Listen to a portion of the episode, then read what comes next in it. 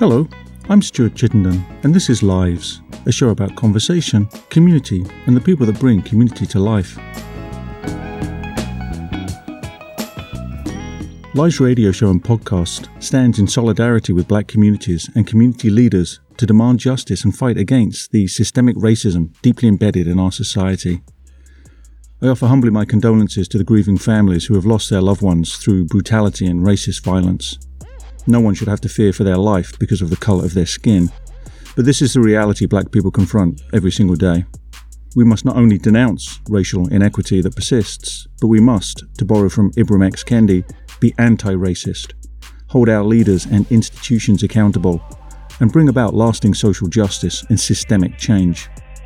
As a society, we, I, must actively listen to the lived experiences of our neighbours.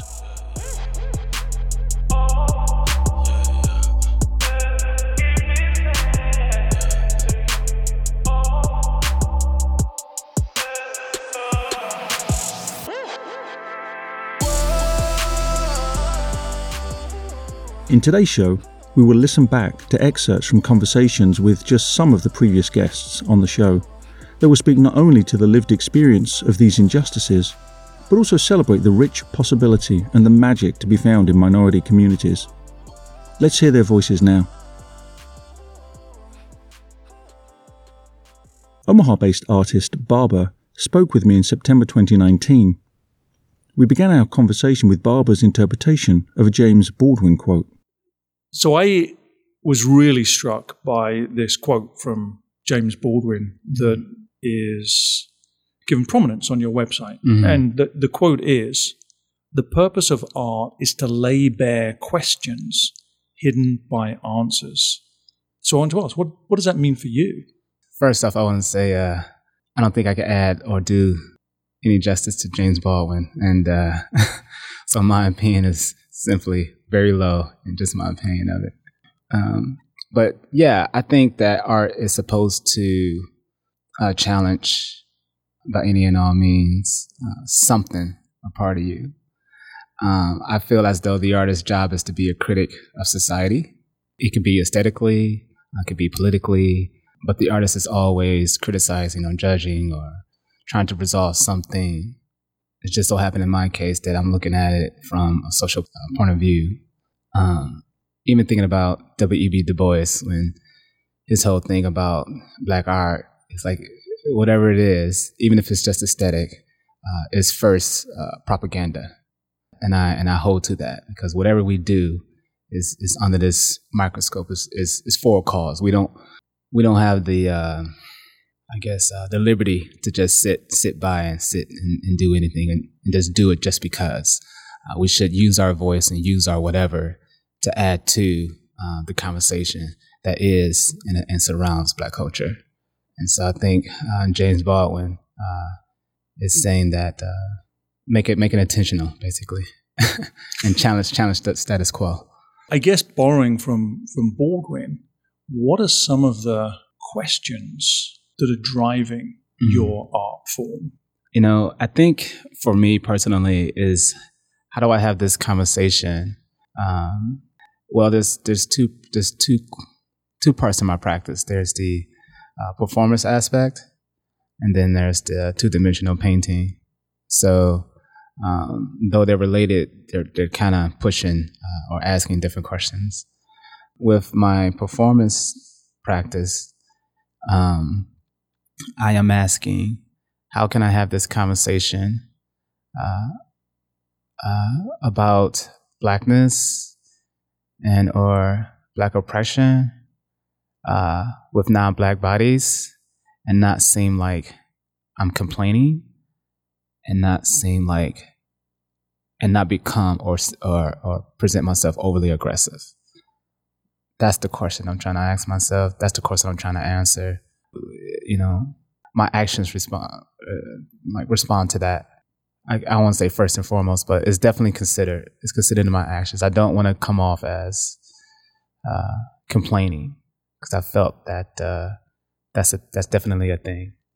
In fact, at my recent um, opening um, that I had at the pet shop, uh, it was just my paintings actually, but there's one painting in particular that caught this uh, person's attention, and uh, he accused me of, or he accused black artists of having work that's talking about social issues, and he accused them of uh, stirring the pot because, uh, in his own words, black people have it good these days.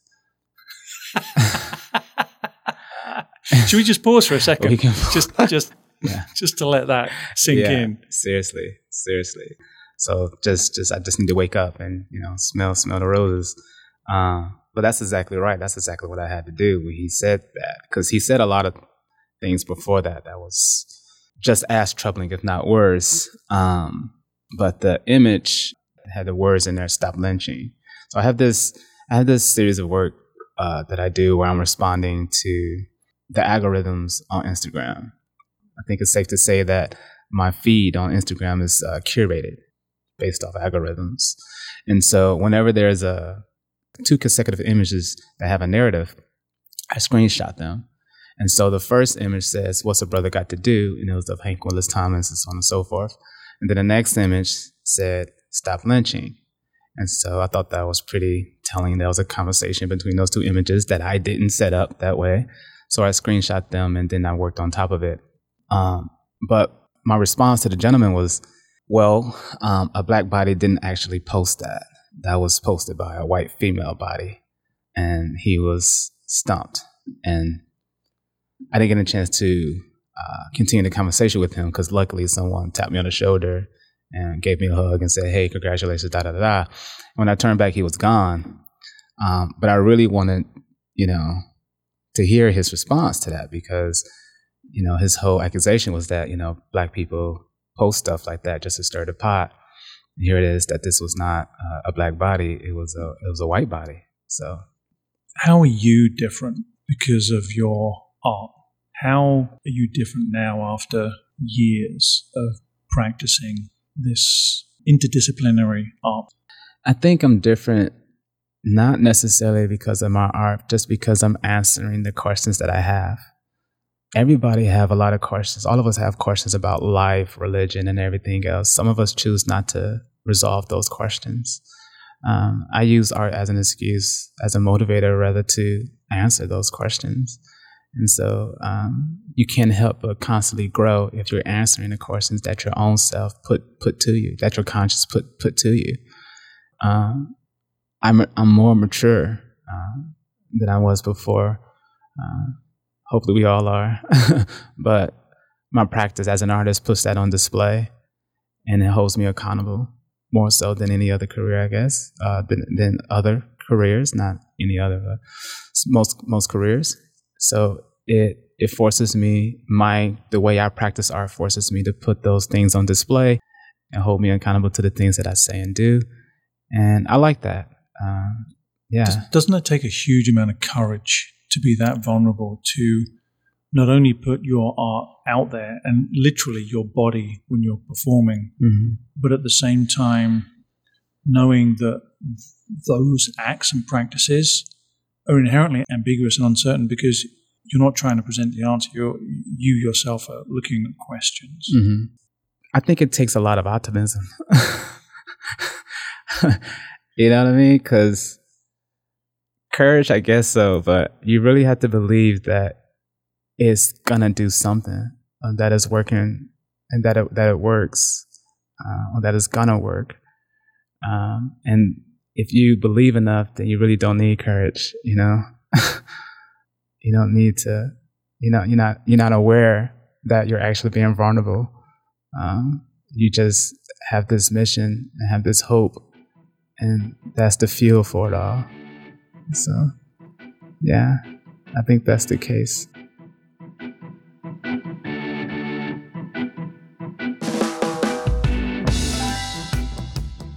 Dawaune Lamont Hayes founded Noise Omaha, an acronym that stands for North Omaha Information Support Everyone. As a result, he said, of awakening to the information disparity within his community. Dawaune and Noise Omaha is continuing to grow its news team and coverage to galvanize information creation and sharing across North Omaha. Early in our conversation from March 2019, we talked about his own origins that led up to Noise Omaha. So, before we talk in more detail about media generally and noise in particular, you awakened to information disparity in your community. And I want to take that in two parts. So, the first part is to ask you to describe community. So, describe your community. Certainly. I was born and raised on 42nd and Wirt Street in the center of what is known as North Omaha.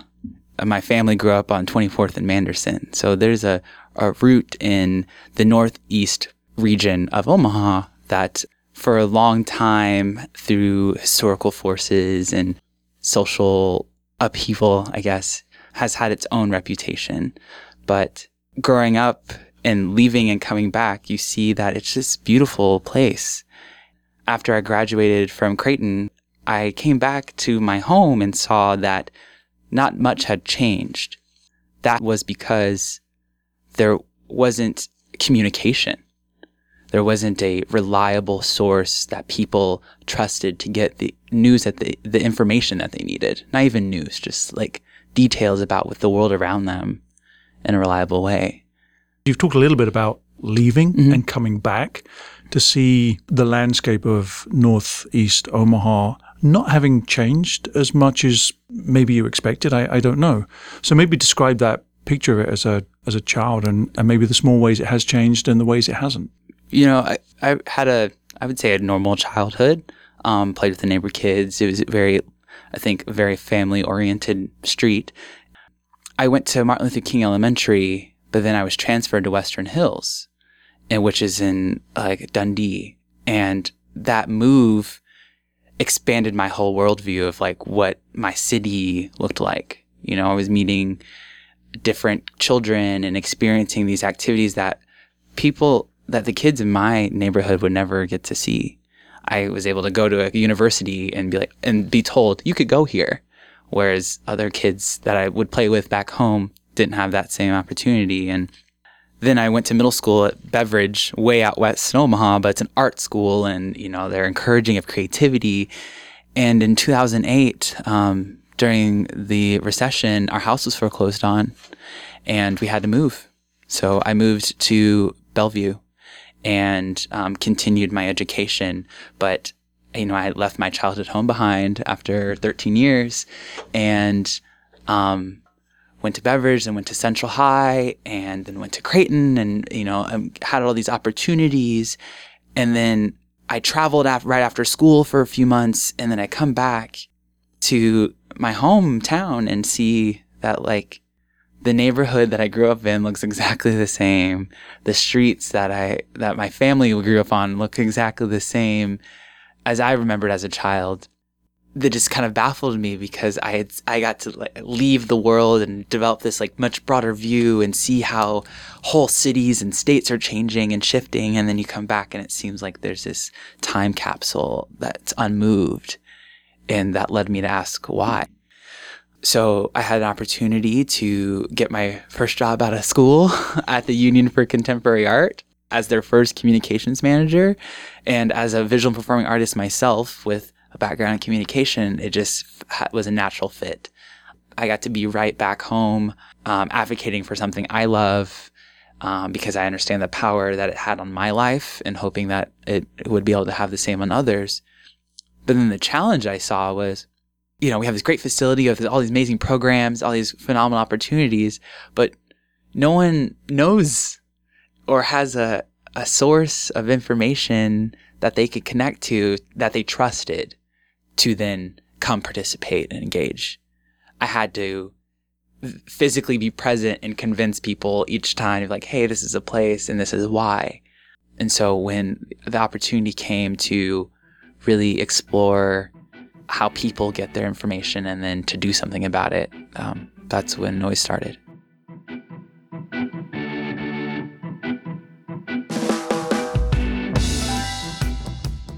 In our full conversation, Barbara had referenced an art installation at Fontenelle Forest, which is just 10 minutes south of downtown Omaha. In October 2017, Marisa Whitehall, the executive director of Fontenelle Forest, spoke with me about her work, her life, and her passions. I asked Marisa to share what had motivated her love for the natural world. Well, I'm a human being. and so there's a natural connection that I have to nature. You know, I, I'm from Nebraska. I grew up um, here in Nebraska, and I come from a family of hunters.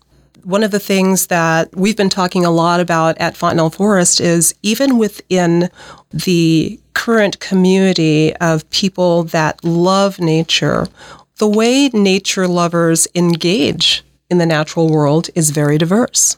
Just moving back recently from the Pacific Northwest, talking about my hunting heritage was not very popular.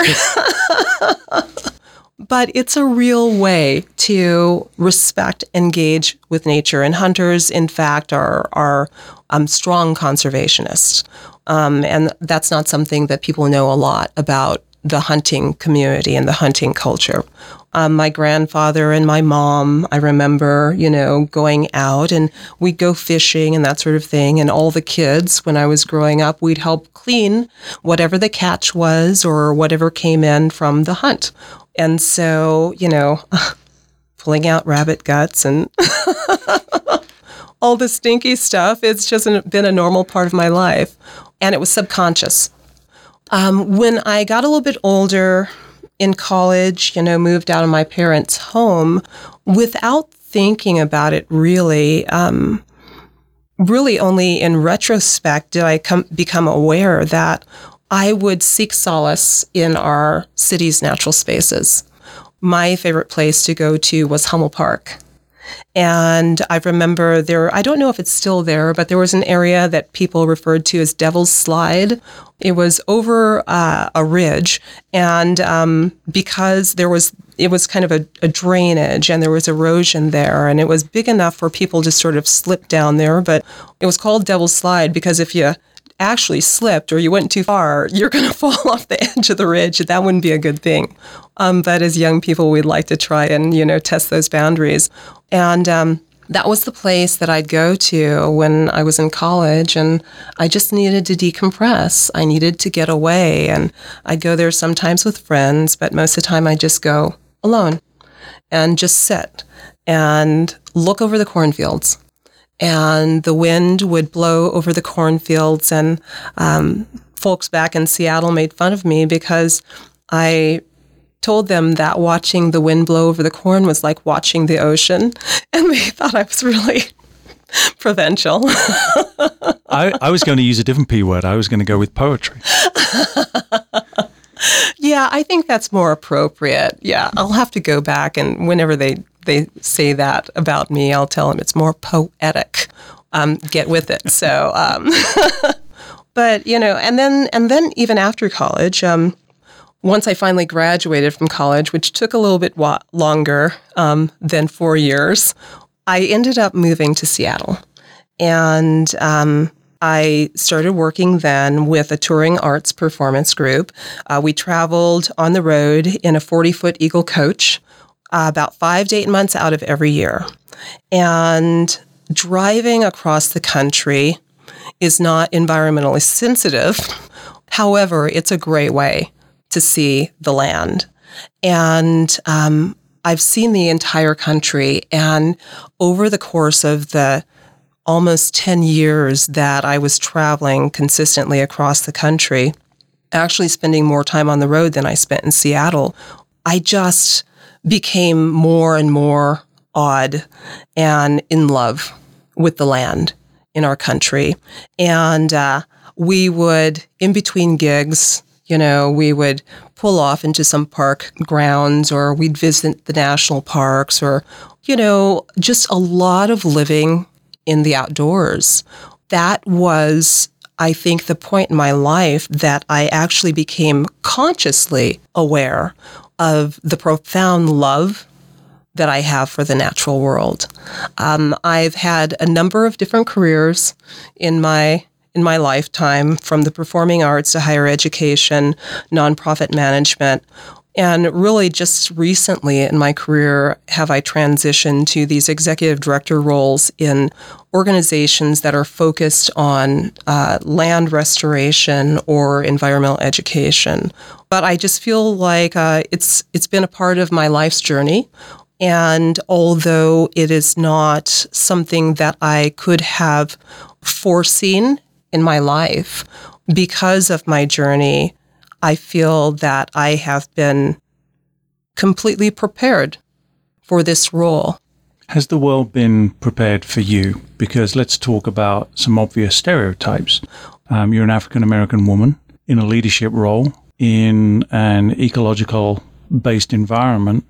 And I think the data is pretty clear that minorities don't frequent national parks as much as um, the, you know the white majority does.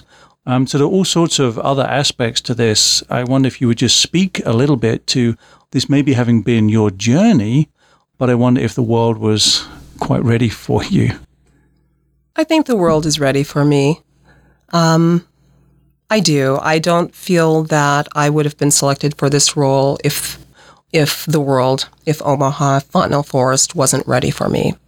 That being the case, I do think that it just me being the person that I am with the cultural and social experience that I have as a woman and as a person of color makes my leadership, makes the leadership that I bring and the perspective that I bring to an organization like Fontenelle Forest different.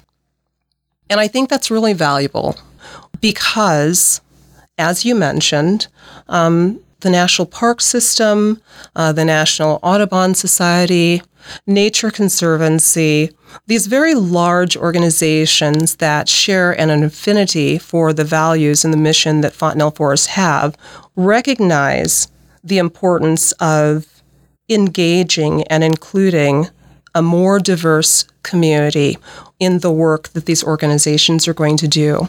It's really about environmental justice, it's about environmental impact, it's about mission impact. A lot of people in our field like to say that the work we're doing is work that's meant to change the world. And so I think a very important question we have to ask ourselves, especially when it comes to the demographic makeup of our staff, of our membership, and our visitorship. How are we actually going to change the world when the majority of the world is excluded? And so I really see my role and the invitation to take on this important role at Fontenelle Forest as a statement, a very clear statement by our board that we do want to include our entire community. We do understand that all of our community needs to be engaged for in order for our organization to fully realize our mission. You also mentioned that you're from a, a hunting family. And I, again, just want to add that to the, the list of stereotype defying perceptions that you bring to this role.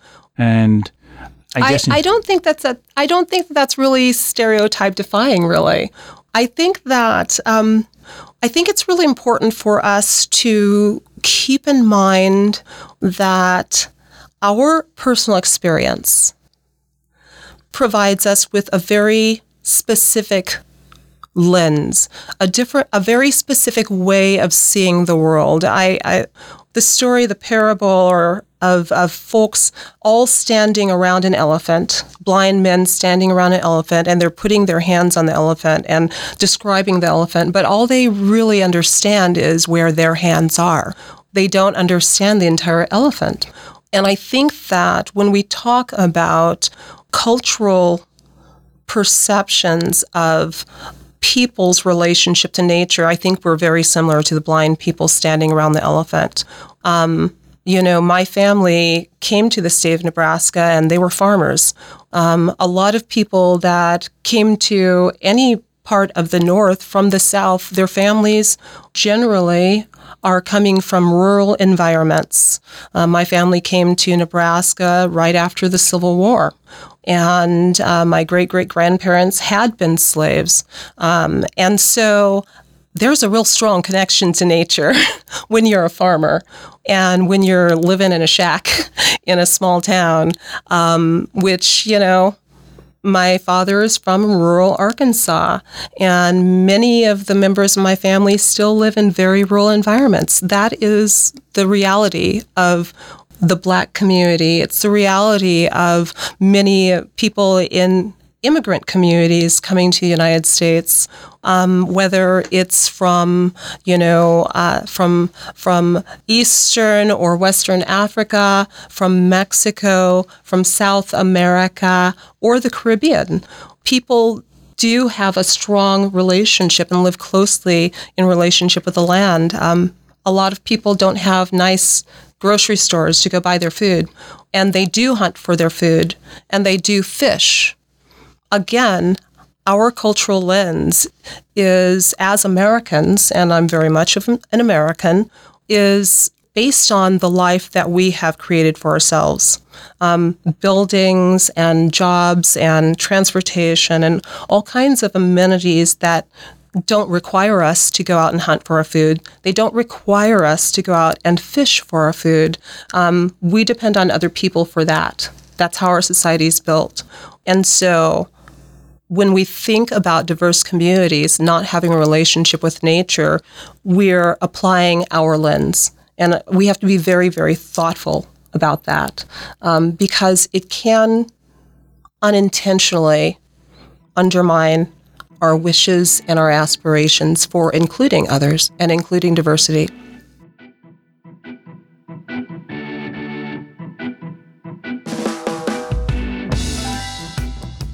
Omaha native Othello Meadows is a community developer and the CEO of 75 North. In January 2017, Othello spoke with me on the theme of the black middle class. Othello shared how his experiences growing up and then later in life seeing more of the world shaped his perspectives on what was meant by and what was possible as regards the black middle class.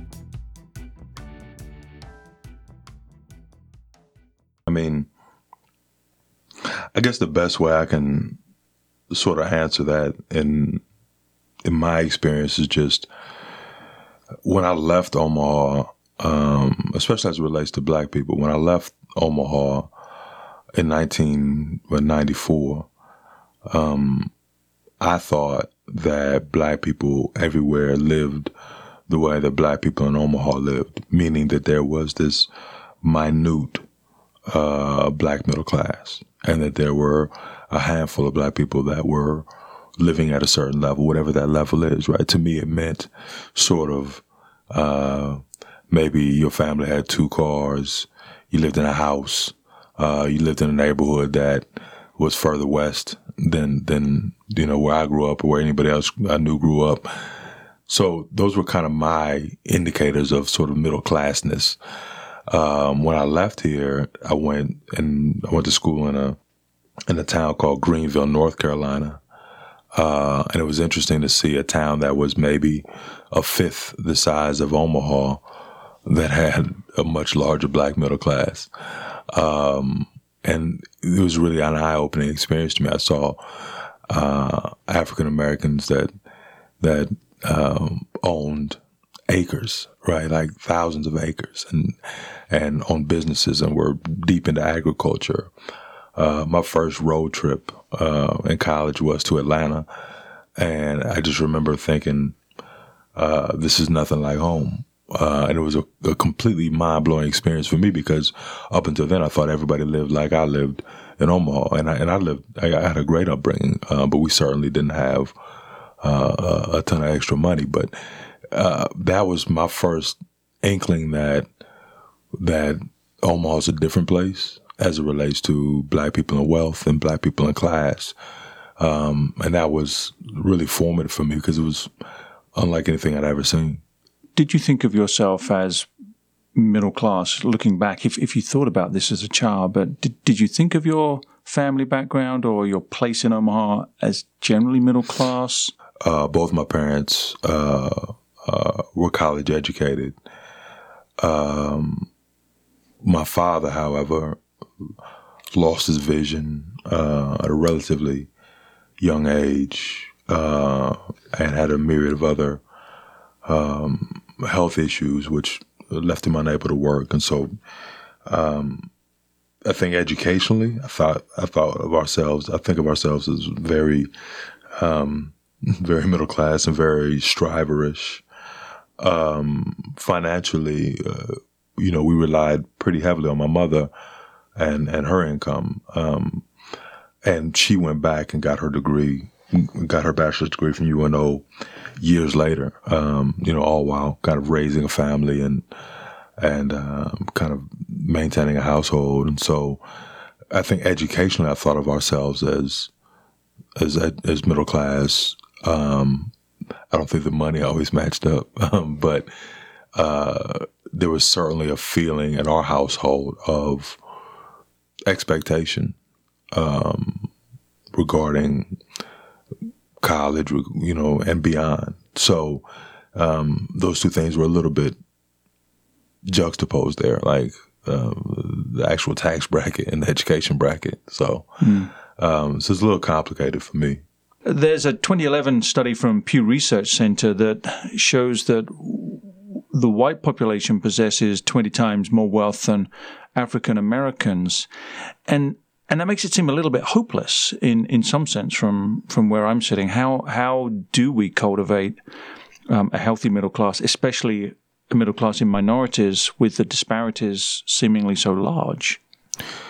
Yeah, I mean, I think if you just look at that that statistic, absent any context, um, like to me, that statistic rings like super true here right? When I think about that, I, am like, okay, that, that sounds about right.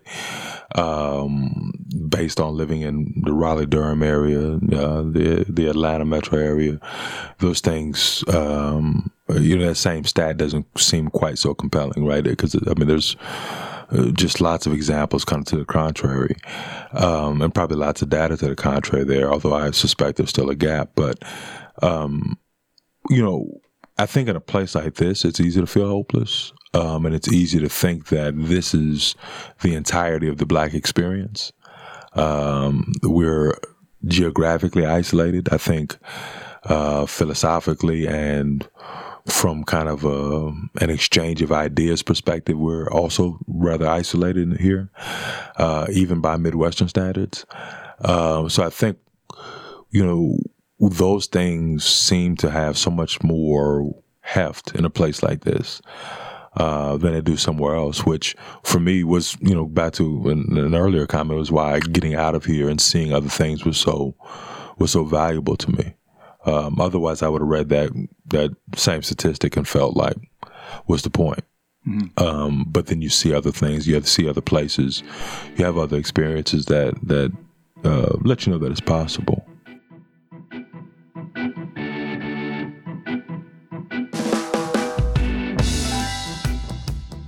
In August 2017, I spoke with Zora J. Murff, a photographer and a psychologist.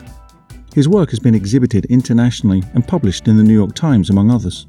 Drawing on his experiences working with youth and in correctional facilities and human services, Zora's photography focuses on race, identity, and how images are used to reinforce socio-cultural constructs. I asked Zora to talk more about that. I was all, I've always been very drawn to portraiture, and I think that kind of goes back to that initial experience with that Sally Mann photo. Um, and so I knew I wanted to make portraits, and um, so you know I was making portraits of the kids, um, and then you know like after a while, like that kind of gets repetitive. And so then what else, you know, what else, what other types of images can I make to um, like show their experiences inside of the system? And so uh, you know, it was the so it started with the portraits, and then I moved on to making the landscapes of the crime scenes, like where they had committed crimes, um, and then you know, then going further and um, starting to uh, photograph items that they come into contact with when they're incarcerated. Um, in in the studio, and then you know digging through these archives at the detention center that have like all their personal writings that they do for these assignments. Um, and then you know kind of i guess taking a step back and figuring out like what all of these things mean i guess like when they're when they're put together under you know one context or one umbrella. And so it's i guess looking at how these kids become stigmatized when they're brought into the system you know like they're they're criminals and we as a society see the criminal as the other right but then also looking at um, ideas of uh, memory. Um, you know, like these these locations that hold these memories of these crimes that happen.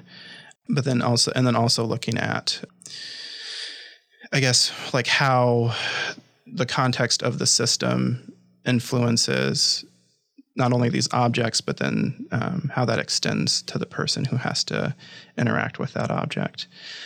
I don't know, like it, it all I guess relates in how like photography has been used inside of the criminal justice system since its inception. Uh, I mean, you have like the the Bertillon system, um, which was um, invented by Alphonse Bertillon in France. Where and that's where we draw the mugshot from, and it was he was trying to document the criminal type so you know like an image of a person mixed with like phrenology and physiognomy and um, you know, like taking head and skull measurements and saying like, you know, well, a person with a forehead this big is, you know, tends to be, you know, tends to commit crime, so therefore, you know, they're a criminal.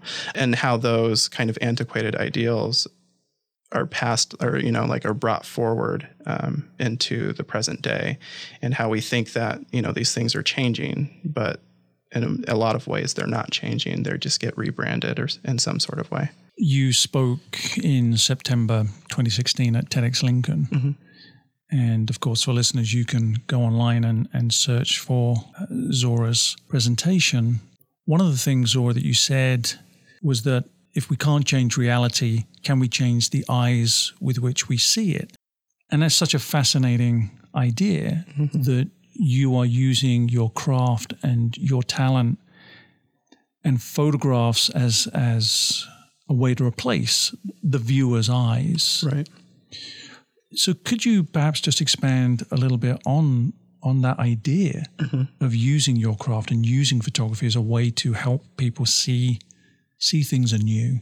Well, I think that with you know like the portraiture um, in corrections, thinking about this individual's personhood we know that you know like under the context that i've provided that you know this kid is in some sort of trouble. Um, but how do we like see past that i guess? How does how does someone regain their their personhood after being being called a criminal or being labeled a criminal? And i think that comes with like i suppose you know looking at what it is that i've made um, thinking about ideas that you hold, and then maybe trying to shift or reframe those ideas, or at least starting a conversation about it. Um, one thing that does typically happen, um, you know, like if I have an exhibition or, or something like that, there's usually one or two people that come up to me and just say, Wow, I didn't know that this existed in my own community. And so, you know, that in itself, you know, it starts a conversation or, you know, meeting someone who has been through the juvenile criminal justice system themselves and saying, wow, like I really like how you show these kids for who they really are, right?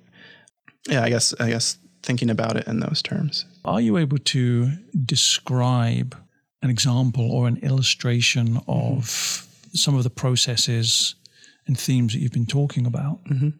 Well, I think that, you know, art can operate in a multitude of ways. Um, you know, it can be very, I guess, like in your face and you kind of get it right away, um, or you can rely on nuance. And so I think for me, at least, a lot of the best art is art that's nuanced, that I can look at and I think that I understand it.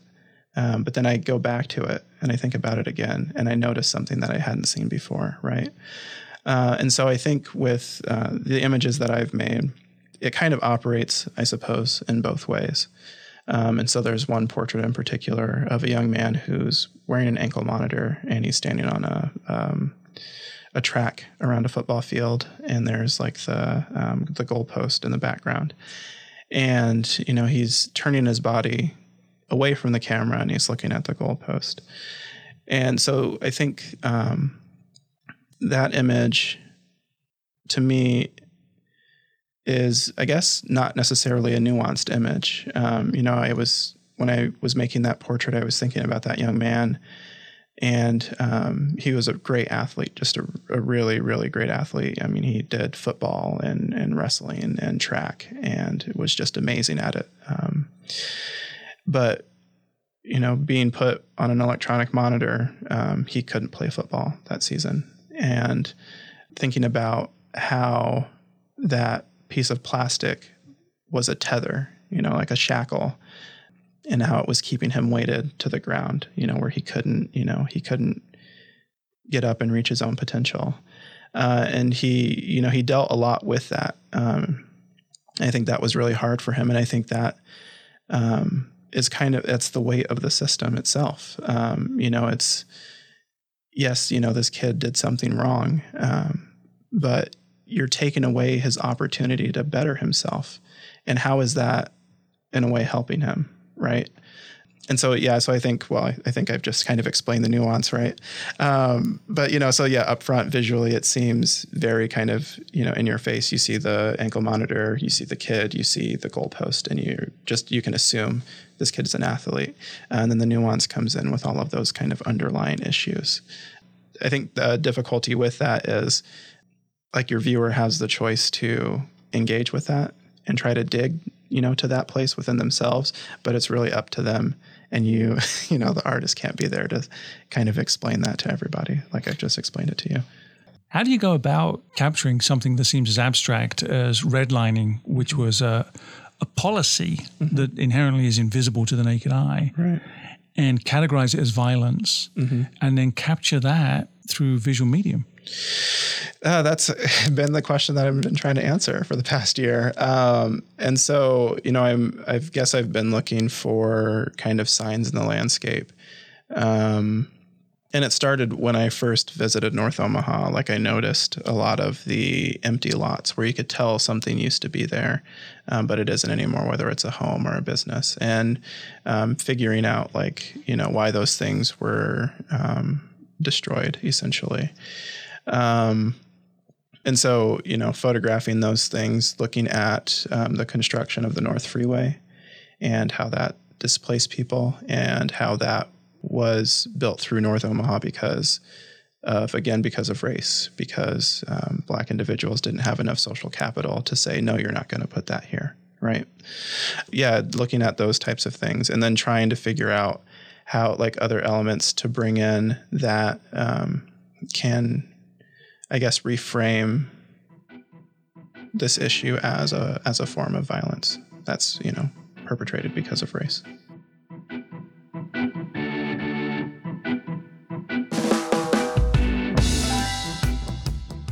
One of the most caring and joyful people I have met is Brigitte McQueen Shew, the Executive Director of the Union for Contemporary Art.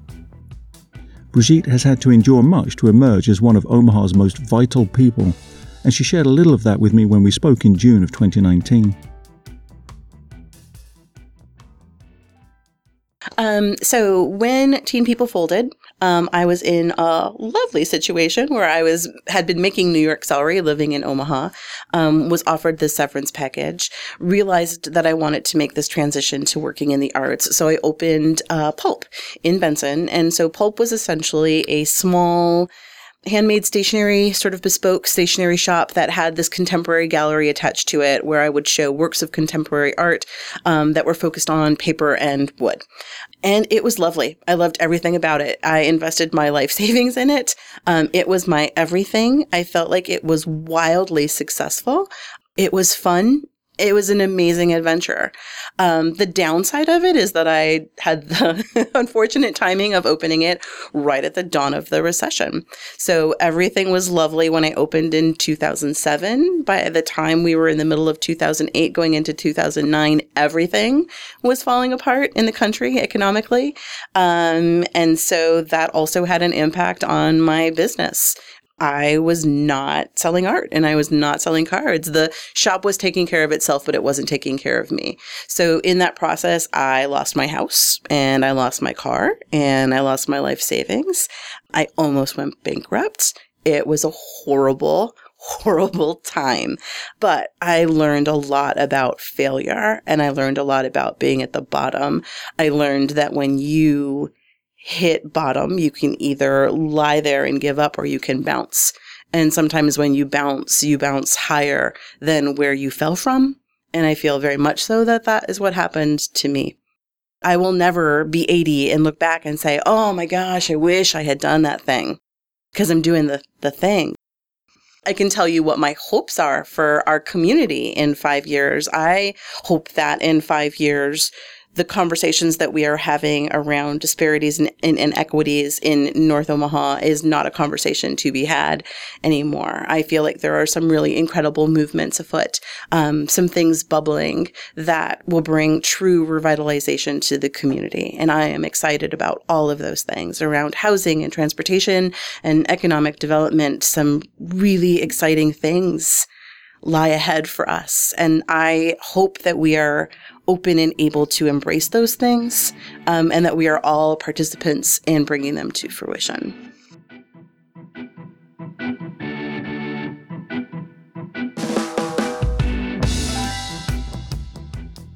There have been many wonderful guests sharing their stories and how they make community a better place.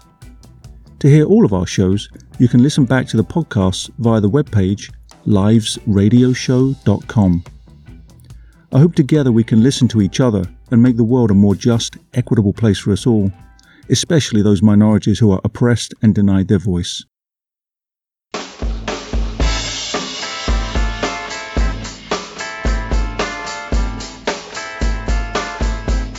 That's the end of this week's show. Our sound engineers are Mark McGaw and Dalamar McTizick. I'm your host and producer, Stuart Chittenden. Live's radio show is an executive production of Squish Talks. Find links to podcasts of this and previous shows via our Instagram and Facebook profiles at Lives Radio Show.